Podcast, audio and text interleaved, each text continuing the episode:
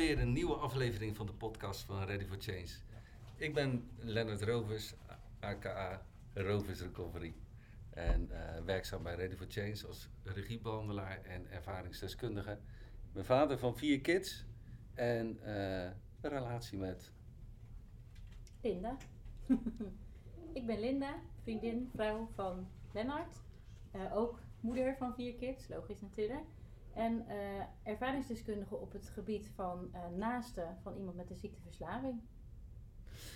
Ja, we gaan het eh, vandaag hebben over ja, hoe het leven was in actief gebruik en in, tijdens de actieve verslaving van mij. En maar laten we beginnen bij het begin. Waar hebben we elkaar ontmoet? Ja, dat is wel heel cliché hè, in de kroeg. ja, 18 jaar geleden. In de, wat was dat? Sporthal hè, was dat toen nog? ja sporthal. Sporthal, kroeg, ja. slash kroeg. Ja, de kantine En, eh, van de sporthal. Ja, jij stond er al. Ik kwam binnen. En eh, dat was echt uit een boekje, hè? Liefde op het eerste gezicht. Ja. Ja. Dat, eh, ja. Hoe beschreef je hem ook alweer? ja, dat vind jij leuk, hè? Ja, dat vind ik leuk om te horen. een grote man met krullen, ondertussen niet meer. Nee, geen krullen meer. Vond je ontzettend knap. Ik Vond. Ja, nog nee, ja, sorry. nee, ja. we hebben het over toen. Ja, klopt. hebben we het over toen. Je stond helemaal achterin met een groep mannen. En eh, ja, mijn oog viel eigenlijk gelijk op jou. Ja. Die avond eh, leerde ik je ook gelijk goed kennen, hè? want je was aardig in de feestmodus. ja, dat schoof je ook niet onder banken of stoelen of zo verder. nee. Nee, Nee, ik was er wel open over. je was er vrij open over. Ja. Dat klopt. dat ik eh, gebruikte. Maar eh, qua hoeveelheden, daar was ik nooit open over. Nee, Maar wel eh, over het gebruik zelf. En eh, dus de eerste aanraking met middelen was al lang voordat ik jou eh, leerde kennen. ja. En ik was ook op slag verliefd. En, maar ja, mijn eerste gebruik was op, op 13-jarige leeftijd. Het begon bij alcohol tijdens een voetbalkamp, voetbalreisje. En dat was direct mateloos. Ja, direct tot eh, aan het gaatje. En vanaf dat moment is, eh, is dat helemaal eh, ja, verder ontwikkeld. En het gebruik eigenlijk vanaf dat moment direct ook wekelijks. En het begon bij alcohol en sigaretten. En toen kwam op 14-jarige leeftijd de cannabis. En op 16-jarige leeftijd kwam de house periode.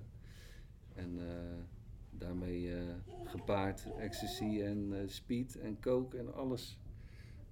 dus het zat er al vroeg in. Ja, ja, toen was ik nog niet in het verhaal, zeg Nee. maar. Toen was jij 27. Ik was 19 toen ik jou voor het eerst zag, bijna 20. ja, Jij zat nog in een relatie. ja, die heel slecht was toen. Eh, daardoor was je ook heel veel in die kroeg. ja, En ik was gewoon 19 en jong en ik kwam gewoon in de kroeg. ja. Maar wel volledig anders dan jij, want ik dronk niet, ik gebruikte geen drugs. Ik Nee. reed i- altijd in de auto, iedereen overal naartoe qua feestjes. ja. En dus ook jij, toen, vanaf toen. ja je reed mij Ja, eigenlijk overal Ook naartoe. Overal, ja. Hartstikke klopt. handig.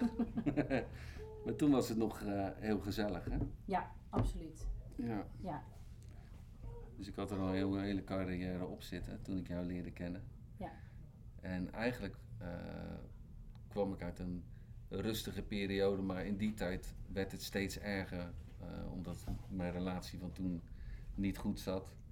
En eh, kwam ook mede door mijn gebruik natuurlijk.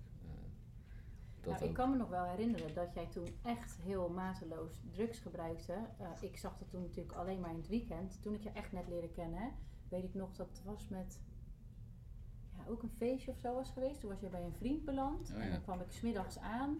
En toen lag je op bed, kon je er niet uitkomen. Volgens mij had je zelfs toen ook een bloedneus, Ja, kan ik me nog herinneren. Ja, op die trap toen. eh, Ja, maar ik was daarin zo oordeelloos. Ik had altijd zoiets van, ja weet je, dat moet je zelf weten. En voor de rest was je qua persoon eh, gewoon echt eh, ontzettend lief. En dat stond echt helemaal voor mij buiten dat je in het weekend drugs gebruikte, zeg maar. Ja, Eh, het werd natuurlijk pas echt een probleem, het gebruik, eh, toen eh, ons eerste kind op de wereld kwam. Ja, Want toen ging, bleef jij eh, ja dat was doorgaan met het gebruik en ik sloeg af het moederschap in, Ja, zeg ja, maar. ja, ja. Dat was in 2010. Ja, die periode daarvoor deden wij gewoon feesten. Ik feestte dan wel gewoon eh, helemaal middelenvrij.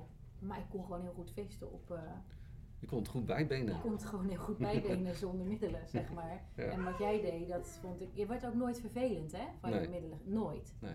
Het was altijd, jij zat aan de bar, je was bezig met... Het enige wat ik wel heel irritant vond, wat ik wel moet zeggen, is... En dat was niet alleen bij jou, dat was gewoon heel die vriendengroep.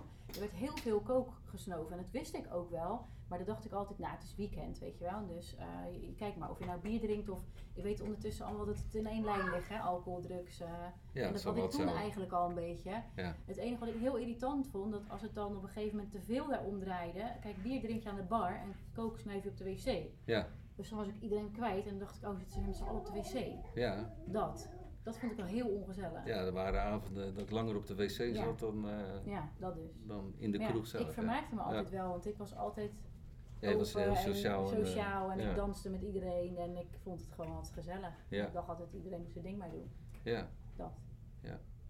En dat ging bij mij wel anders worden toen ik een fase kreeg, want toen ging ik me er echt aan irriteren. ja toen merkte je ook eh, Hoeveel het was. hoeveel het was. En, Ja. eh, eh, maar ik, ik paste mijn gedrag niet aan, Nee, het vaderschap. zijn. Ik kon die verantwoordelijkheid eh, niet nemen. Nee, nee.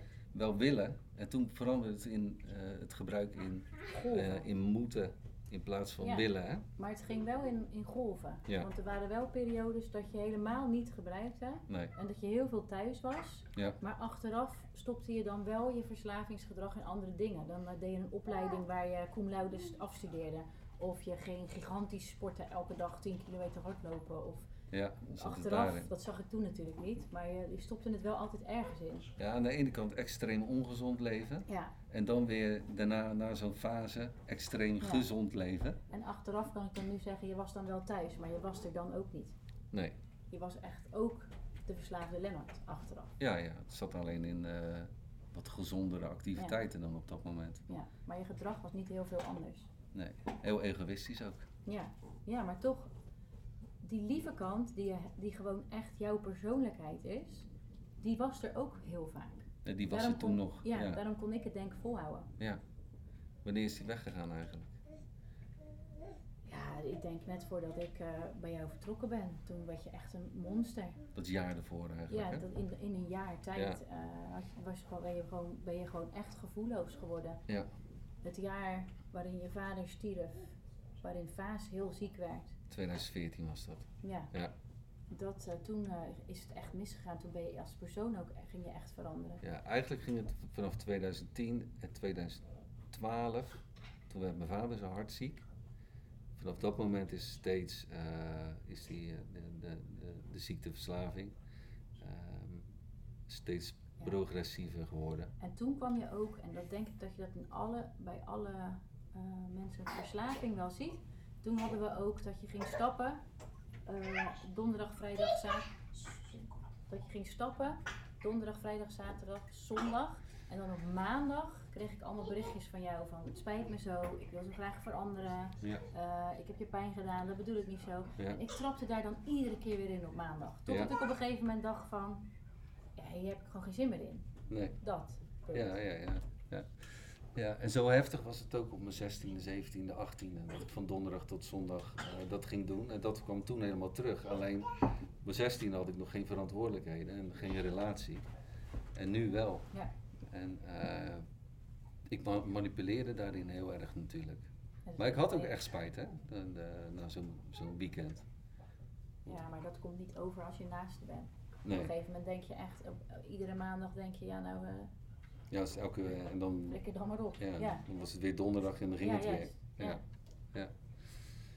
Ja. En wat voor effect heeft dat gehad op onze eh, relatie uiteindelijk? Nou, uiteindelijk heb je natuurlijk heel veel vertrouwen geschaad. Want je deed altijd beloftes en die kwam je nooit na. Ja. En dan was het op een gegeven moment op donderdag. En dan was ik lekker met Vaas, die toen nog heel klein was. Op een gegeven moment natuurlijk ook nog Joeke erbij als baby. En dan zei je op maandag van nee, ik ga het niet meer doen. Ik blijf van het weekend lekker thuis. En dan op donderdag begon je al te appen vanaf je werk. Van joh, ik heb zo'n drukke week gehad. En ik ga vanavond toch wel even naar de voetbal. En vind je het goed dat ik dan wat langer blijf? En dan maakt het niet uit wat ik antwoordde. Als ik zei nee, dat wil ik niet, ging je toch. Ja. Dan ging je ruzie zoeken. Als ik zei ja, dan was je gelijk weg. Ja. En eh, weet je, dat, op een gegeven moment heb je natuurlijk eh, iedereen om ons heen ook allemaal dingen verteld dat onze relatie slecht was. Want ik was een zeikwijf, want je mocht niks en Ja. je mocht Ja. nooit weg. En jouw moeder die dacht dat ik jou echt helemaal aan het opsluiten Ja. was. En jij had iedereen om ons heen eigenlijk tegen mij opgezet met je verslaving. Dat iedereen dacht ook verkeerd. Ja. Behalve mijn ouders, die zagen wel dat jij heel, heel naar bezig was. Zeg maar. en die zeiden toen op een gegeven moment op een zondagochtend of zo, toen weer een nacht weg was geweest, zat ik daar. En mijn moeder zei toen recht in mijn gezicht van, eh hey Lin, Lennart is gewoon verslaafd. Ja. En het gaat helemaal niet goed met jullie. En daar zijn wel echt mijn ogen geopend. Ik Ja. was natuurlijk super boos dat ze het woord verslaafd eh, gebruikten. Want ik dacht, ja, verslaafd in de goot. Eh, hij heeft gewoon werk, hij gaat naar zijn werk. En, en eh, ja, maar drinken. En ehm, dat kan nooit, hij is niet verslaafd. Maar Nee, ja, precies, toen, jij ja. was toen die nacht bij je moeder gaan slapen, omdat ik je deuren allemaal geblokkeerd had en je niet Ja. in kon. En ik dacht, ik laat de kinderen bij mijn moeder. En ik ga naar jouw moeder om te kijken wat je aan het doen bent. Toen stond je onder de douche. En op het moment dat ik binnenkwam, vloog je ergens naartoe. Ja. Pakte je allemaal zieltjes koken en die gooide je ergens bovenop. Want volgens mij was je toen net ook, je was net wakker en je was weer begonnen, zoiets. Nee, ik, had, ik had nog niet geslapen waarschijnlijk. Zoiets was het. En eh, toen eh, heb ik alles gepakt en bij je moeder op tafel gegooid. Ja. Ja. En eh, ja, dat hele gedrag dat paste niet in het gezinsleven ook. Hè? Nee. En, en, de, de kids hebben daar ook wel last van gehad natuurlijk. ja, Hielke kan zich dat niet meer herinneren, Nee. want die was natuurlijk twee. Het enige wat hij wel altijd zei, hè, voordat je opgenomen werd, papa heeft zere ogen. En die durfde niet bij jou op schoot te zitten. oude ogen, oude ogen, zei ze. zei ze Ja, dan. En ja. toen jij uit de kliniek kwam, toen zei ze, papa, ah, oog Ja. beter, zei Ja. toen. Jaar in de oog, eh, een jaar in de oogkliniek gezeten. En Vaas die weet nog heel veel. Die kan ook nog zeggen dat jij eh, in je boosheid als je weg wilde tegen een traphekje hebt geschopt. En ja. met een hondenbak met drinken hebt gegooid. Ja, dat heeft hij ja, echt gezien. Heel die heeft heftig, echt hè? wel dingen gezien. Ja. Ja. Ja. absoluut. Heel heftig. Ja. Ja, dat was wel heel heftig. Maar ja, wat, eh, hoe ben ik eh, in herstel getreden dan? Ja, dat, dat eh, heb je uiteindelijk natuurlijk zelf gedaan. Met enigszins wel pushing van mij, denk ik. Ja. Eh, ik ben natuurlijk weggegaan. Eh, ik had niet in de gaten dat ik jouw ziekte in stand hield. Eh, totdat ik toen een kliniek belde van, joh, ik denk dat mijn man verslaafd is, wat kan ik het beste doen? En die zeiden eigenlijk van, joh, eh, het beste is om gewoon de deur te sluiten en eh, niet meer mee te gaan in alles. En gewoon te zeggen tot hier en niet verder. En dat heb ik natuurlijk toen letterlijk gedaan. Ik ben toen letterlijk weggegaan ehm, naar ons huis op de Veluwe. En dat was voor jou denk ik wel een schrik. Eh, dat je dacht, oh. Toen, Nou ja, dat, Ja, het moment dat je lekker, wegging, je heerlijk toen dacht ik van, eh doe je nu, ga ik het eh, zelf allemaal uitzoeken. Ja, Maar toen, toen, kwam mis. ik erachter dat ik een, eh, ja, een hele dikke, grote verslaving heb. Toen kreeg je ook stemmen in je hoofd. Ja. En, At ik niet meer. nee. Ik had nog maar één stukje pizza en, in een week op. Ja. toen had ik al de huisarts geregeld dat je daar langs kon komen voor een verwijsbrief. Ja. Ik had al geregeld dat je twee dagen later bij, eh, toen bij de kliniek kon binnenkomen. Allemaal gedacht van nou als het lukt dan lukt het. Ja, En toen stemde je ineens overal in. ja. Ja, want toen kwam ik erachter dat, eh, dat ik inderdaad een groot probleem eh, Ja. had. Toen je wegging, dat was het moment. Ja. Maar dat kon op, op twee manieren aflopen eigenlijk. Of ik ging hulp vragen, of eh, dat veel slechter af kunnen lopen Jij had het niet kunnen redden. Ja. Maar dan had ik wel als achterban jouw moeder.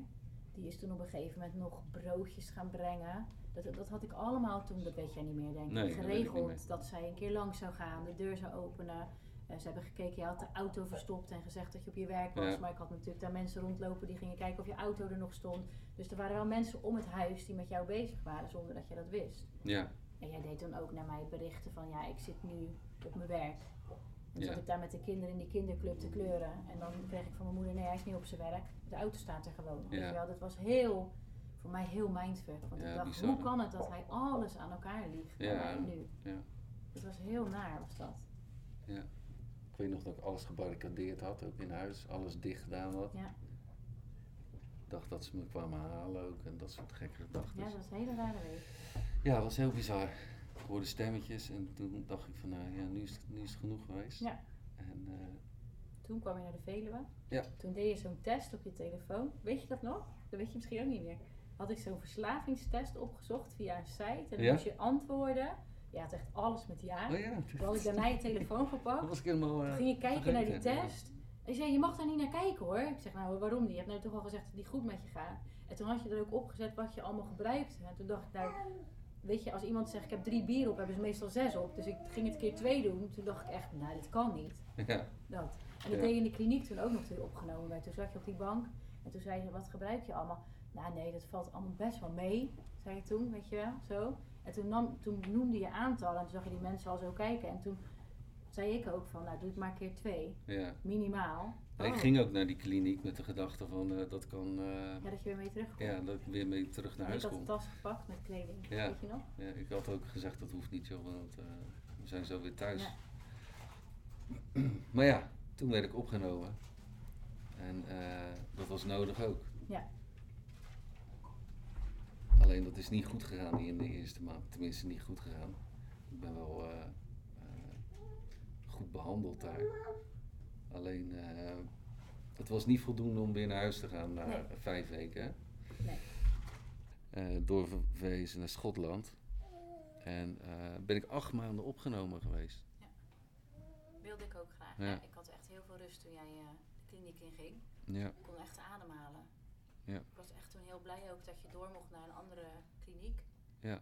Want ik had je echt nog niet thuis gewild. Je was heel duidelijk nog in je verslavingsgedrag. Je was heel erg aan het ontkennen. Ja. En eh, nog steeds heel erg aan het manipuleren. Ja. Dus eh, dat was wel heel fijn dat je door kon. alleen daar ben ik echt in herstel Ja. gegaan. Daar veranderde En je ook. eh, daar veranderde ik Zelfs heel erg. de telefoon hoorde ik dat heel erg. Ja, mijn gedachten veranderden, mijn mindset veranderde. Ik heb natuurlijk hartstikke hard gewerkt om die, die trauma's uit het verleden te verwerken. En, maar toen ik thuis kwam, begon het eigenlijk pas. Om, eh, eh, ik hoefde, weet je, we zeggen toch altijd, je hoeft maar één ding te veranderen. En dat, is alles. Ja, En dat is eh, vanaf dat moment ook, ook gebeurd. Ik heb alles veranderd. ja.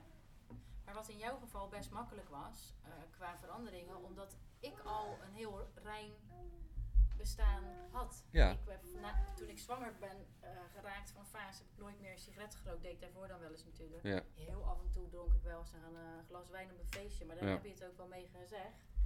En eh, daar ben ik natuurlijk mee gestopt. Ja. toen. Dus ik, ik dronk en deed al jaren niks meer. Ging Nou, we deden al heel, heel bewust en de gezond leven. Alleen dit zat echt erg in de weg. Ja. Maar dat gezonde leven. Dus ik hoefde niks meer te veranderen. nee. Voor mij was het alleen maar verademing. Ik dacht, eindelijk op dat punt Ja. waar ik altijd had willen zijn. ja, En voor jou was het wel verandering. Want jij moest, eh, de voetbal waar je kwam werd veel gebruikt. ja, Eh, daar kon je gewoon echt niet heen. Want Nee, er waren gewoon veel te veel triggers. ja, eh, die kroegen, die gebruikersvrienden. Ja. Je had eigenlijk op, een, op een handje vol na, waren er natuurlijk geen vrienden. Het was alleen maar, ging alleen maar om gebruik. Ja, ik had alleen maar gebruikersvrienden op een, een aantal, op een En paar dat is na. natuurlijk best lastig geweest, want we wonen in een dorp. Ja. En eh, er gingen natuurlijk veel verhalen rond. Eh, er waren veel eh, mensen ook een beetje angstig dat je zou praten over die ook zouden gebruiken, wat dan weer gezinnen misschien zou kapot maken. En dat heb je overigens nooit gedaan. Maar Ja, ja, ja, ja. Ik weet nog dat ze zeiden van wie geschoren wordt moet stilzitten. ja, Dat kreeg ik later te horen. ja, Maar hun waren heel bang dat ik daar over hun zou praten. Maar ja, ik ben Nee, voor, voor ons herstel gegaan, zeg maar. je bent van baan veranderd ook toen. Je bent Ja. de verslavingszorg ingegaan, van psychiatrie naar verslavingszorg. Ja, ja. Dus je hebt eigenlijk wel heel erg het roer omgegooid voor jou. Nou, ik ben eerst gereïntegreerd. Hè. Ik, ik werkte al als hulpverlener. Ja. eh, sinds 99 al. Eh, maar ik ging weer terug eh, naar mijn huidige functie als eh hoofdbehandelzaken. Daar ben ik in gereïntegreerd. Alleen, ja, toen was ik dus een hulpverlener met eh, ervaring. Ja. En met die, die ervaring kon ik daar op die huidige, op die plek toen eh, niet goed kwijt. En toen ben ik gaan eh, rondkijken wat wel paste. Ja, En toen kwam ik op Ready for Change waarom Ready for Change? Omdat Ready for Change is ooit opgericht door een uh, ja, verslaafde in herstel, samen met zijn vrouw. Ja. En Richard en Patricia. Patricia. Ja, dus dat vond ik zo mooi. Dus toen ben ik daar gaan werken. en ik zat nog maar heel kort in herstel. Eigenlijk twee jaar. Ja. En hun hebben me toen aangenomen en mij het vertrouwen gegeven ehm, dat ik wel clean zou blijven. En uh, ja, dat is ook goed gelukt. Ja. En ik moet zeggen dat dit werk mij ook, uh, ook zeker clean heeft, heeft uh, gehouden in die, in die beginperiode. Want, het heeft me scherp gehouden. Het heeft me scherp gehouden. Ja. Ik zie het ook niet als werk, ik zie het als andere mensen helpen. Alleen, ja, veel hulpverleners zullen zeggen dat dat is misschien ongezond. Dat je je werkje in herstel houdt. Maar zo is het wel. Want op een gegeven moment zat ik in, denk tien groepen. Elke week een eigen groep waar ik zelf heen ging om over mijn eigen situatie te praten. En voor de rest als hulpverlener. Maar dan hoor je wel uh, het bizarre van de actieve verslaving en het mooie van herstel. Maar het is niet dat je alleen goed in herstel blijft door je werk natuurlijk. Uh, het is ook dat je er thuis heel hard aan werkt. Ja. Uh, het is misschien ga je niet naar zo'n groep omdat je het al op je werk doet. Uh, soms, maar het is ook dat je thuis altijd bezig bent met sporten voor je brein, gezonde voeding, meditatie, op de yogamat, op tijd naar je bed. Ja. het is altijd aanwezig. Ja, en ik, ik zit zelf in een eigen groepsapp en, Ja. en een eigen groep heb ik op, Want dat op gaat, vrijdagavond. is nu denk ik gebouwd om herstel heen. Ja, heel mijn leven is ingericht in herstel, of Ja. ons leven hè, eigenlijk. Ja. En daardoor eh, blijft het goed gaan. Ja. Het gaat dusdanig goed dat ik, Wat zei je van de week? ja. Ik ben denk ik over mijn ziekte heen of zo, zei je. En toen zei je, ik kan wel weer een bier, een bier Toen drinken. zei ik, nou ga je weer lekker bier drinken dan. Nee. Oh. nee, ja, ik ben nooit onder, over de ziekte heen natuurlijk, maar ik heb, ik heb geen last, hè? ik heb geen last van kreving. Ik heb dusdanig weinig triggers, omdat ik alles heb veranderd. Dat dat wat dat betreft mij makkelijk afgaat. Ja. Alleen als de emotie te hoog oploopt, Ja. dan eh, krijg ik nog wel gedachten. Ja, dat is. Dat, eh, dat is zo.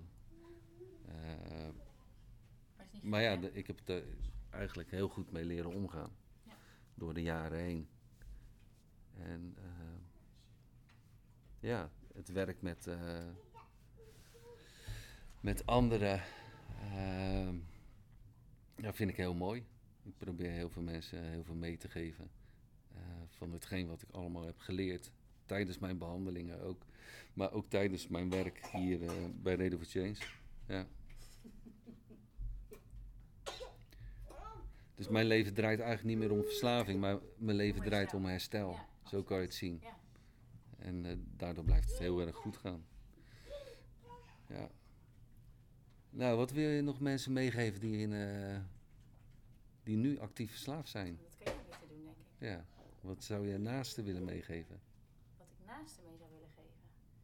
Ehm, ik denk als ik vooral kijk naar onze situatie, als ik daar tips uit zou moeten geven, dan zou ik vooral als tip willen geven dat naasten goed naar hunzelf moeten kijken of zelf hulp moeten zoeken. Want vaak ben je als naaste, in mijn geval, maar ik zie het ook aan mensen die me bijvoorbeeld bellen om hulp, dat die mensen zelf het onderdeel ook zijn van de ziekteverslaving. Dus naasten houden het heel vaak enorm in stand, zonder dat je het in de gaten hebt. Ja, de, eh, eh, Naasten naasten houden het vaak in stand, hè?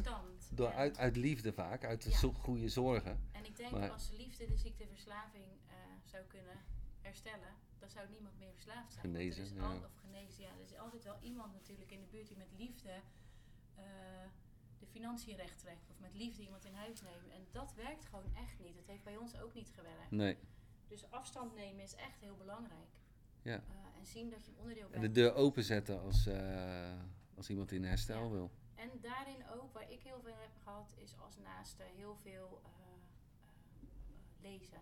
Of naar bijvoorbeeld Al-Anon gaan. mede mensen zoeken, informatie winnen. Ja. Want het is echt, op dat gaat de rotziekte. Er zijn veel te veel taboe heersen over, veel te veel meningen. En die krijg je echt om je oren als naaste. Waarom ben je met iemand die verslaafd is? Of weet je wel, dat soort dingen. Stigma, eh, Ja. echt. eh, Dus eh, ja. dat. Ja. Vooral informatie inwinnen. Ja. En medestanders zoeken. En wat ik de nog leidende, zo moeten we dat zeggen, de nog leidende verslaafde mee wil geven is dat het, het is veel erger dan eh, het beeld wat er in iemands hoofd die actief verslaafd is geschetst wordt. De ontkenning is altijd zo groot. En eh, verslaving is de enige ziekte die de persoon overtuigt dat je niet ziek bent. Dus ik wil eigenlijk alle actieve eh, verslaafde medemens erop wijzen dat het veel erger is dan dat hun hoofd hun overtuigt. Ja, het is echt een hele heftige ziekte. Het is natuurlijk niet alleen de men, degene met de ziekteverslaving. Het is ook echt iedereen die daar omheen staat. In ons geval Ja. eh, was ik natuurlijk echt beschadigd door jouw gedrag. Maar je had er ook absoluut voor gezorgd dat in onze omgeving ook eh, iedereen dacht dat alles mijn schuld was. Ja, Zonder dat ik het in de gaten had. Hè? ja, Want jij leende geld bij je moeder en dan had je daar gezegd dat ik een opleiding wilde doen, Ja. maar dat er geen geld meer voor was. Terwijl ik helemaal geen opleiding deed. Ja. Of misschien deed ik die opleiding wel, maar dan had ik het gewoon betaald, zeg maar. ja zeker. Nou, kijk, het beest in je hoofd wat verslaving heet, en zo kan je het ook zien, eh, moet je eigenlijk los kunnen koppelen van de persoon die Ja. eronder zit. En dat beest heeft zijn eigen gedrag met liegen, bedriegen, manipuleren. Er zit geen gevoel Eh, in. nee, het gevoel is helemaal uh, namp, is helemaal weg. Ja. En, eh, En vooral ook voor naast in, dat, in die zin, en dat zie je natuurlijk heel vaak, eh je ziet heel vaak ook eh vreemd gaan bij de ziekteverslaving. Dat zie je heel vaak samen. ja, En ik denk voor naasten dat het heel belangrijk is dat je dat beest los gaat zien van de persoon zelf. Want anders zou je bijvoorbeeld daar ook niet mee kunnen leven. nee, Eh, stel, in ons geval, jij was ook vreemd gegaan. ja, En ik heb dat dus voor elkaar gekregen om te zien als dat was jouw verslaving die dat deed. Voor heel veel mensen klinkt dit heel. Als, ik, als iemand dit zou zeggen tegen mij zonder dat jij verslaafd zou zijn, zou ik ook zeggen: Je bent niet goed. Ja, Ga bij ja. iemand weg die vreemd gaat. Het Ja. zou bij mij ook not done zijn, zeg maar. Maar omdat je zo. Ik ben natuurlijk met jou meegegaan in behandeling in Schotland. En van die behandelaar heb ik zo goed geleerd dat dat twee verschillende personen zijn. Degene met gevoel en degene zonder gevoel. Dus het mens en het beest. En als je die kan scheiden, dan kan je ook heel veel dingen vergeven. Je hoeft het niet te vergeten, hè? want als je het vergeet, vergeten is nooit goed. Want je moet nooit vergeten waar je vandaan komt. ja, nee. Maar je kan wel Zeker. vergeven. En ik Ja. ben denk ik wel heel vergevingsgezind. Maar ik weet ook wie jij bent als persoon. Dat heb ik altijd geweten. Ja, En onze liefde is altijd sterker geweest. Ja, Maar- alleen de, de, de gevolgen, gevolgen van dat gedrag is wel heel heftig eh, voor naasten natuurlijk. Voor, Ja, qua je vertrouwen, alles wordt geschaad. Alles. En Ja. ik heb dat wel weer kunnen helen door yoga, doordat ik daar zelf ook heel erg mee bezig was. ja, door die te therapie verdiepen de- in Ja. de stappen ook. In, Ja, eh, maar dat, daar, zit, daar gaat wel heel veel tijd en werk in zitten. zelfhulpgroepen Ja, voor familieleden. ja. Maar het is het wel zeker waard. Zeker, In heel veel gevallen, denk ik. want waar Of we nu staan is eh, bijzonder. magnifiek. Absoluut. Ja. Dus misschien is dat ook om mee te geven. Ja. Vechten ervoor. ja, want we zijn nu zeven jaar in herstel hè? Ja. Bijna acht, toch? Bijna Zeven. Oh ja. 14 augustus, Ja, eh, zeven jaar. zeven jaar in herstel. Ja, twee kinderen nog gekregen. Ja. In herstel. Ja, Wat voor jou ook bijzonder is, hè? Want die eerste twee, als je zeg je altijd zelf, hè? Die Die krijgt veel meer mee nu dan Ja. in actief verslaving overal van. Ja, ik zeg altijd, de eerste twee zijn veel le- lelijker dan die, de twee die de volgende. Geintje, grappetje. Maar, eh, en hoe nu verder? Ja, eh, gaan prima, toch? We gaan prima. En we gaan door in herstel en we Ja. houden ons eh, bezig met Ik heb het naar mijn zin. Jij ook, leven in, de, in het moment. En eh, Ik denk, genieten hè, van de mooie dingen. pas zei iemand tegen mij, ik vind het zo erg dat je dat allemaal hebt moeten meemaken. Zou je het, als je het over moest doen, zou je het allemaal schrappen, dat deel? En toen zei ik echt oprecht, nee, absoluut niet. Want het is mijn leven en ik heb een hoop opleidingen in de yoga en massagetherapie en zo gedaan om aan mezelf te werken en te ontwikkelen. Maar ik denk dat ik het meest zelf ontwikkeld ben en jij ook, in jouw herstel of ons herstel. Ja, Heeft me echt een andere persoon gemaakt en ik had dat echt niet willen missen. Ik ben zo enorm gegroeid, jij ja, ook. achteraf. achteraf. Achteraf. niet natuurlijk, maar, Maar ik het denk is als je wel niet- heel heftig Als je geweest. geen dalen maakt, ga je ook niet pieken. Nee, dat is waar. Ja. En ik, eh, ik, ik, ik ben een persoon geworden door alle ellende Ja. die ik, waar ik nu heel erg blij mee ben. Ja. Dus nee, ik had het niet willen missen. Herstel is mogelijk. Ja, Dat zie je aan ons. ja. Ik denk dat het een bepaalde kracht is als je er doorheen eh, Zeker. komt. En heel veel eh, afsluiten van de buitenwereld en oordelen. En, want het is gewoon een heftige ziekte. Er zou veel meer over gesproken moeten worden. Dat hoop ik ook dat wij dat voor elkaar gaan zou krijgen. veel, er moet veel meer openheid komen. Ja, ook, eh, maar ook voor naasten. Want er- zijn zoveel mensen die eh, vastzitten in hun verslaving, Ja. in relaties ook. En, Ja. eh, eh, dus praat erover. En er Zoek is, hulp. gewoon, er is gewoon hulp voor. Er is hele goede hulp voor. Ja, Dus, precies.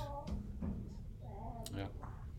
Nou, dan gaan we deze aflevering eh, gaan we sluiten. ja, Ja. Oké. Nou, en tot de volgende keer. Doei!